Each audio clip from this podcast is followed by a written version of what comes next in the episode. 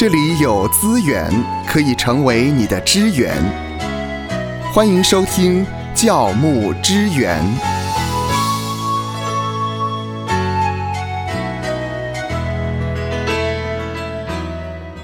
很开心在今天的教牧支援当中，再一次跟牧师一起来聊一聊。有听众反映呢，就说这个教牧支援呢，它常常会听成资源，这到底有什么不一样呢？再一次的告诉我们的朋友，支援呢就是 support， 就是呢我们提供了一些的支持、支援，可以帮助我们的教牧人员成为你的资源。这个资源呢是 resource， 也就是说呢，您在这样的一个有声的里面呢，你可以找到一些你需要的资料或者是一些的可以用的东西。是，我们这里有一些 resource 可以来 support 你，这些 support 呢也可以成为你的 resource。这样子不晓得听众呢是不是已经了解了哈？好，那我们今天呢很高兴的要跟牧师一起来开心聊一聊。因为你是一位牧师嘛，是的，对。那牧师是不是一种职业呢？牧师是不是一种职业啊？我觉得呢，上一回芳华说的很好，就是呢，牧师其实应该是上帝所呼召的一个职业，而不是一个以赚钱为目的的职业啊。所以，可是虽然如此啊，牧师好像是在职业上面需要有一个证照啊，是吗？需要证照啊？你就需不需要证照？按牧哦，需要啊，需要被按一下，需要让人家知道你已经正式的成为了牧师。那就我知道呢，其实在中国大陆呢，成为牧师也必须要有这个牧师证或者是讲道证。其实严格来讲，的确圣经也没有说你要做传道人需要有一个所谓的证照。但是当牧师到底需不需要证照？我们去看牙医啊，牙医挂号的门口就挂了很多他的证照嘛，他哪一家医学院毕业的，有考取医师的证照，然后呢，卫生单位发给他合可的证照啊，那这些证照好像是给人一种保证。是啊，他有这样的水平。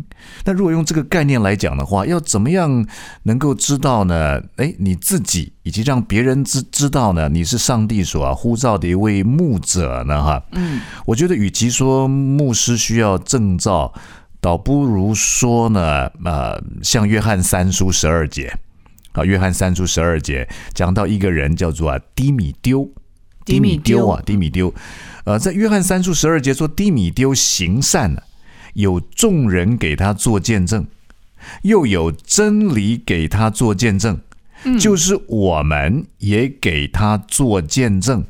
你也知道我们的见证是真的。你这边说很多见证，是啊，有众人给他做见证，一个就是众人的见证，一个是真理给他做见证，也就是他所行的所说的都合乎真理。第三个是我们就是约翰的群体，约翰本身也为低米丢做见证，这个见证是三重的见证。哇，那这就是保证了。对，所以做牧师我觉得也必须要有见证。上帝清楚呼召你，当然可以谈一谈你怎么样确定是神呼召你的，也许待会儿可以谈一谈。那你周围信仰群体的人有没有一个认证，他们觉得在你身上看到这样的恩赐，看到上帝的呼召，也希望你可以成为他们的牧者。还是他们一听到你要做牧者，他们把那个牧就想改成坟墓的墓，赶快跑啊觉得你是狼而不是牧羊人呢。所以信仰群体当中的这个见证也是很重要。那包括你自己个人，你的言行，你对真理上面是否愿意遵行的这个见证都很重要。那的确有的牧者是没有什么牧师证了。其实我虽然经过按牧，但是我也没有拿到什么牧师证。那我觉得重点还是信仰群体当中对你的认定啊。在哥林多后书3章1到2节，曾经保罗就处理过类似的问题，就是当时哥林多教会啊，很多来的传道人说他有推荐书。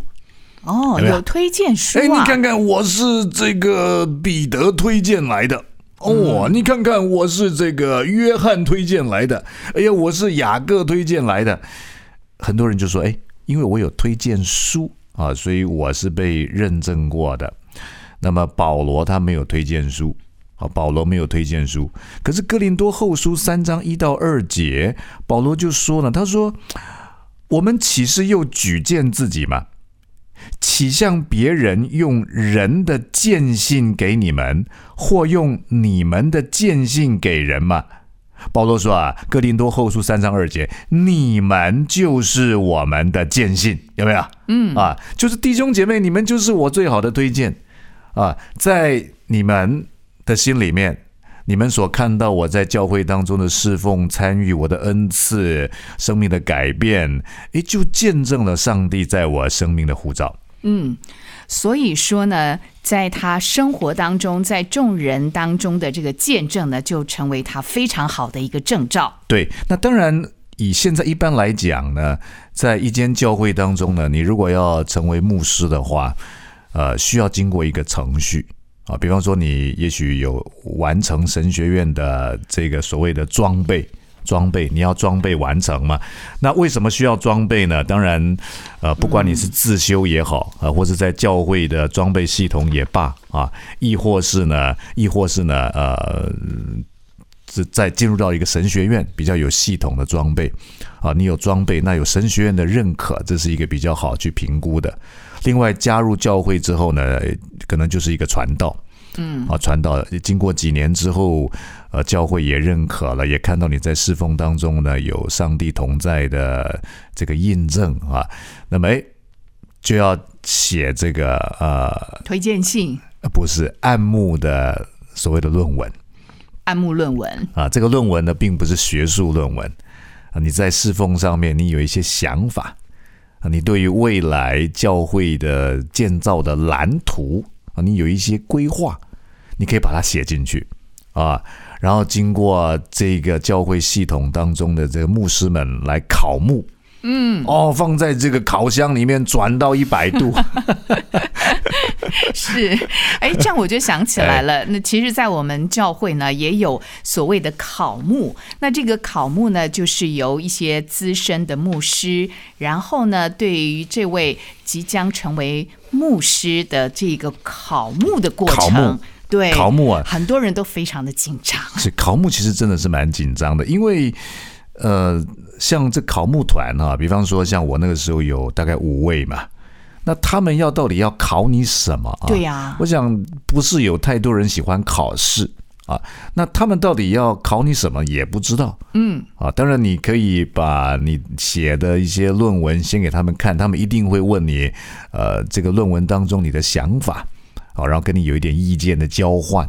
那此外就问了很多啊，像我那时候考牧的时候，其中一位牧师就问我说啊，请问你印刷术的发明啊，这个跟考牧有什么关系啊？对于信仰有什么样的影响？如果是这么问的话，印刷术就可以印很多圣经啊，可以帮助很多人去了解圣经咯。说老实话，那个时候呢，哇，真的是叫做机智问答所以你的预备真的是，我觉得你需要一个自己有一段过程预备好之后，然后才能够进入到这个考牧的阶段。那当然我的回答就是说，这个印刷术的发明使得这个教义啊，很好的文章啊，透过印刷可以普及化，在信仰当中普罗大众啊，本来可能只有少数人可以阅读到的，可以了解到的，因着印刷术的发明，可以对福音的传播是有助益的。当然反过来说的话呢，这个异端者也可以用，对，因为水能够载舟，亦能够覆舟啊。那后来我想一想，这位考牧团的牧者呢，他对我的这个考试我觉得非常好啊，因为像我自己是跟传播有关的嘛，我也在从事有关于传播方面的服饰。那么如果看到整个的历史，整个的教会历史的话呢，那么印刷术的发明的确是对于福音的传播，对异端的影响跟冲击呢，是一个很关键的发明。哇，这个题目真的很有深度啊！我也很好奇，还有没有什么这个考牧的题目呢，让你印象很深刻的？是，还有一个就是说，我记得当时还有一个牧者考我说啊，你怎么样确定上帝呼召你来从事这样的服事，而不是一个职业，是一个志业吧？我记得当时就考我，但是这个问题我们自己也会问自己，我怎么样确定我是上帝所呼召的？当然最开始一定是你很有一点羡慕这个圣工，你觉得很想让自己可以投入在这样的服事里面啊。那么我记得有一回啊，在一个聚会当中，有一节经文就非常的抓到我啊，那节经文是我个人的蒙召经文，就是出埃及记4章12节啊。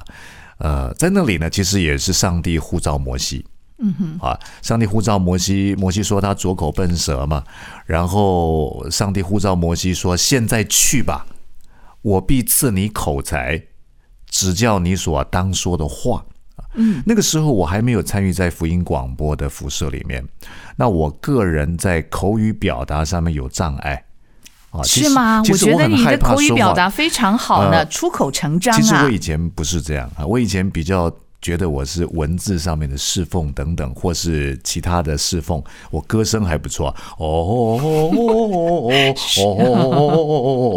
啊。我在想我可能参与在诗歌敬拜团等等啊。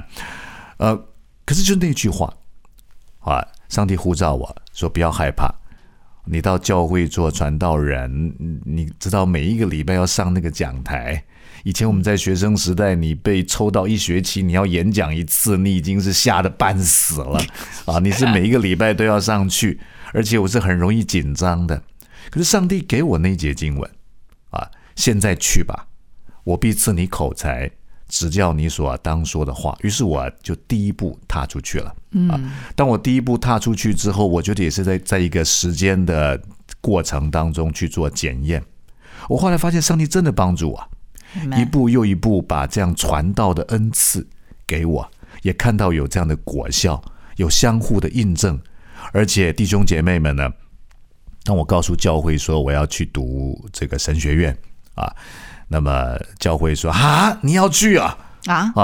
当然不是，当然不是啊！教会听到说我愿意去读神学院，双手赞成。对他们说，哎，不止赞成你，而且我们教会要来开会，要来通过啊，希望在你读的过程当中呢，你可以好好装备，因为我们教会是比较觉得你应该鼓励你去好好去装备的哈。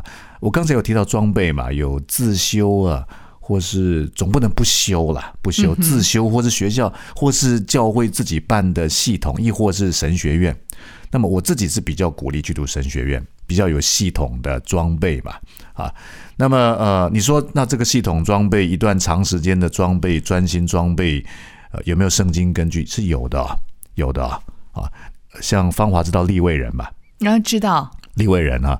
那么其实利未人呢，在民数记第8章第24节，哎，那边说利未人是这样，从25岁以外，他们要前来任职办会幕的事。哎，说几岁以外？25岁，就是25岁以上啊。哎，我考一下芳华。可是民数记4章3节呢，说从30岁。直到50岁，凡前来任职在会幕里办事的，全都计算。哎，民数记8章24节说25岁以上，可是民数记4章3节呢说30岁以上到50岁。那到底是几岁可以做这个利未人在会幕当中参与侍奉呢？一个说25岁，一个说30岁，一个说30岁，一个说25岁。你一定快疯掉了对呀，那是不是中间有一个空档啊？哎，所以比较有可能的情况是呢，25岁，哎，到30岁中间这5年实习，哎，有可能好好装备，对，有可能是50岁已经离开会幕里实际办事的这有经验的人，训练你，带你。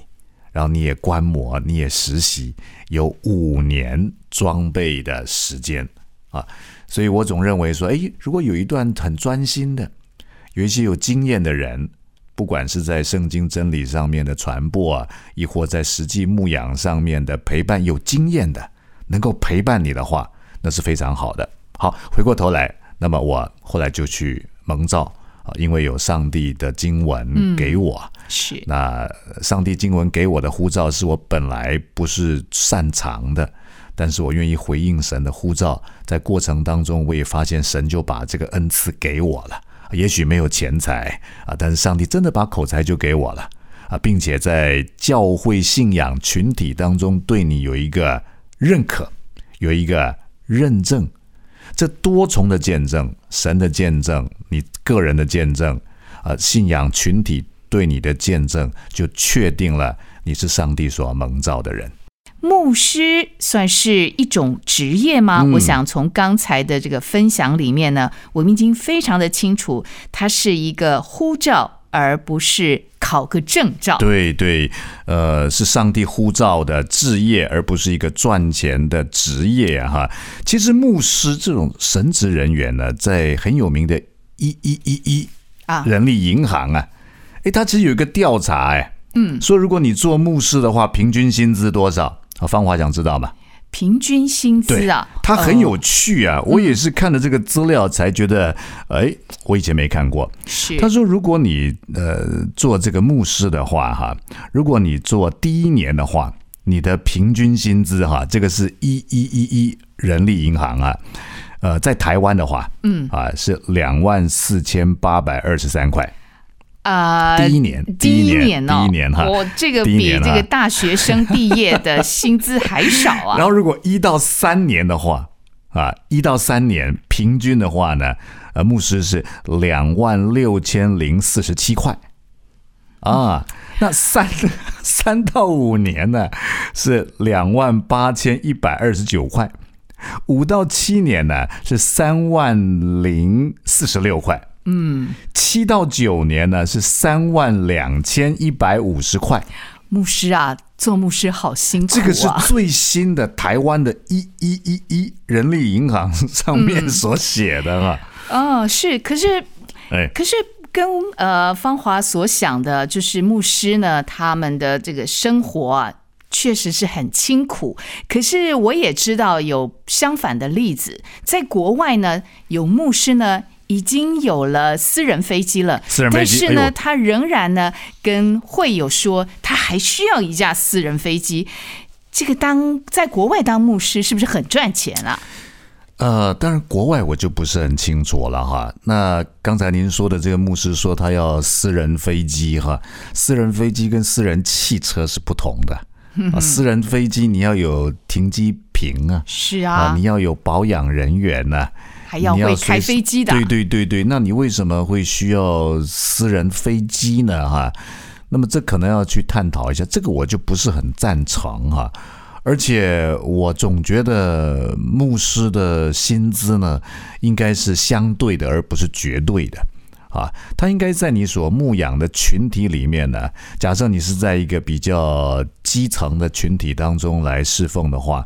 那么你应该是那个群体当中的一个平均薪资啊！你如果是在这个劳工阶层啊，假设他是一个月是3万块的台币的话，平均3万块台币，那你就应该在那个水平啊，也不要过高，也不要过低啊。过高呢，我觉得就没有办法去体会你所牧养的羊群他们所面对到现实的那个压力跟状况。是，如果太低的话呢，又变成说让传道者很辛苦，没有错啦，让你在信心上面多操练好了，吃得苦，挨得穷，受得气，做得工嘛哈。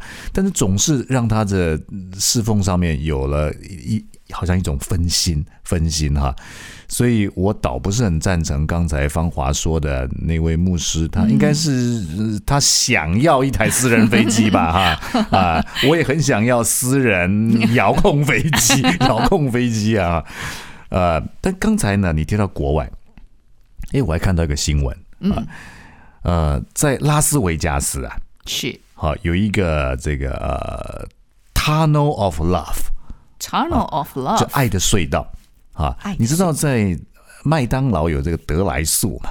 是、车开过去呢就可以点餐。对，在拉斯维加斯呢有一个得来速，它的招牌是不用下车也可以结婚。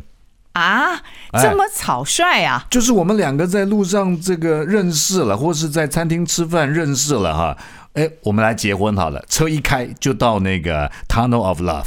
啊，然后不用下车啊，然后你可以在最前面收费的，你可以选择有$40、$60、$100，天哪！而且是24 hours， 很难想象，24小时营业的啊，只要你把钱准备好啊，那边就有牧师为你证婚，你觉得好不好？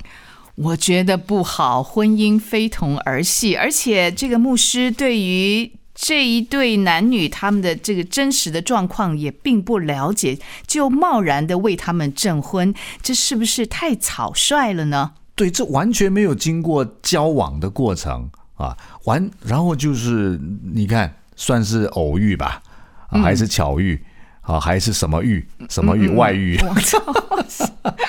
你总要知道他结过婚没有嘛啊，所以我也不是很赞成哈。